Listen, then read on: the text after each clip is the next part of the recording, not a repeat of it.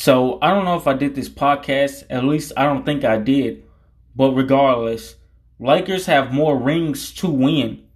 17 championships, yeah, that's cool. That's amazing. Not a lot of people made it to 17 championships in the NBA.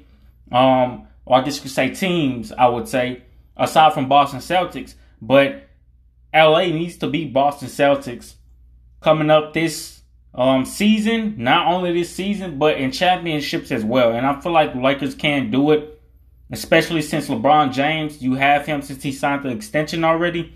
He's you know, basically ready to play. And he's ready to win more championships as well. I would say, hell, the whole team, especially playing in LA, shit.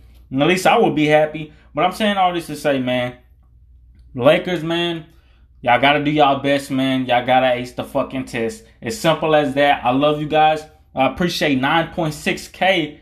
Man, y'all, we gotta continue, man. Appreciate it and have a great day. Be safe.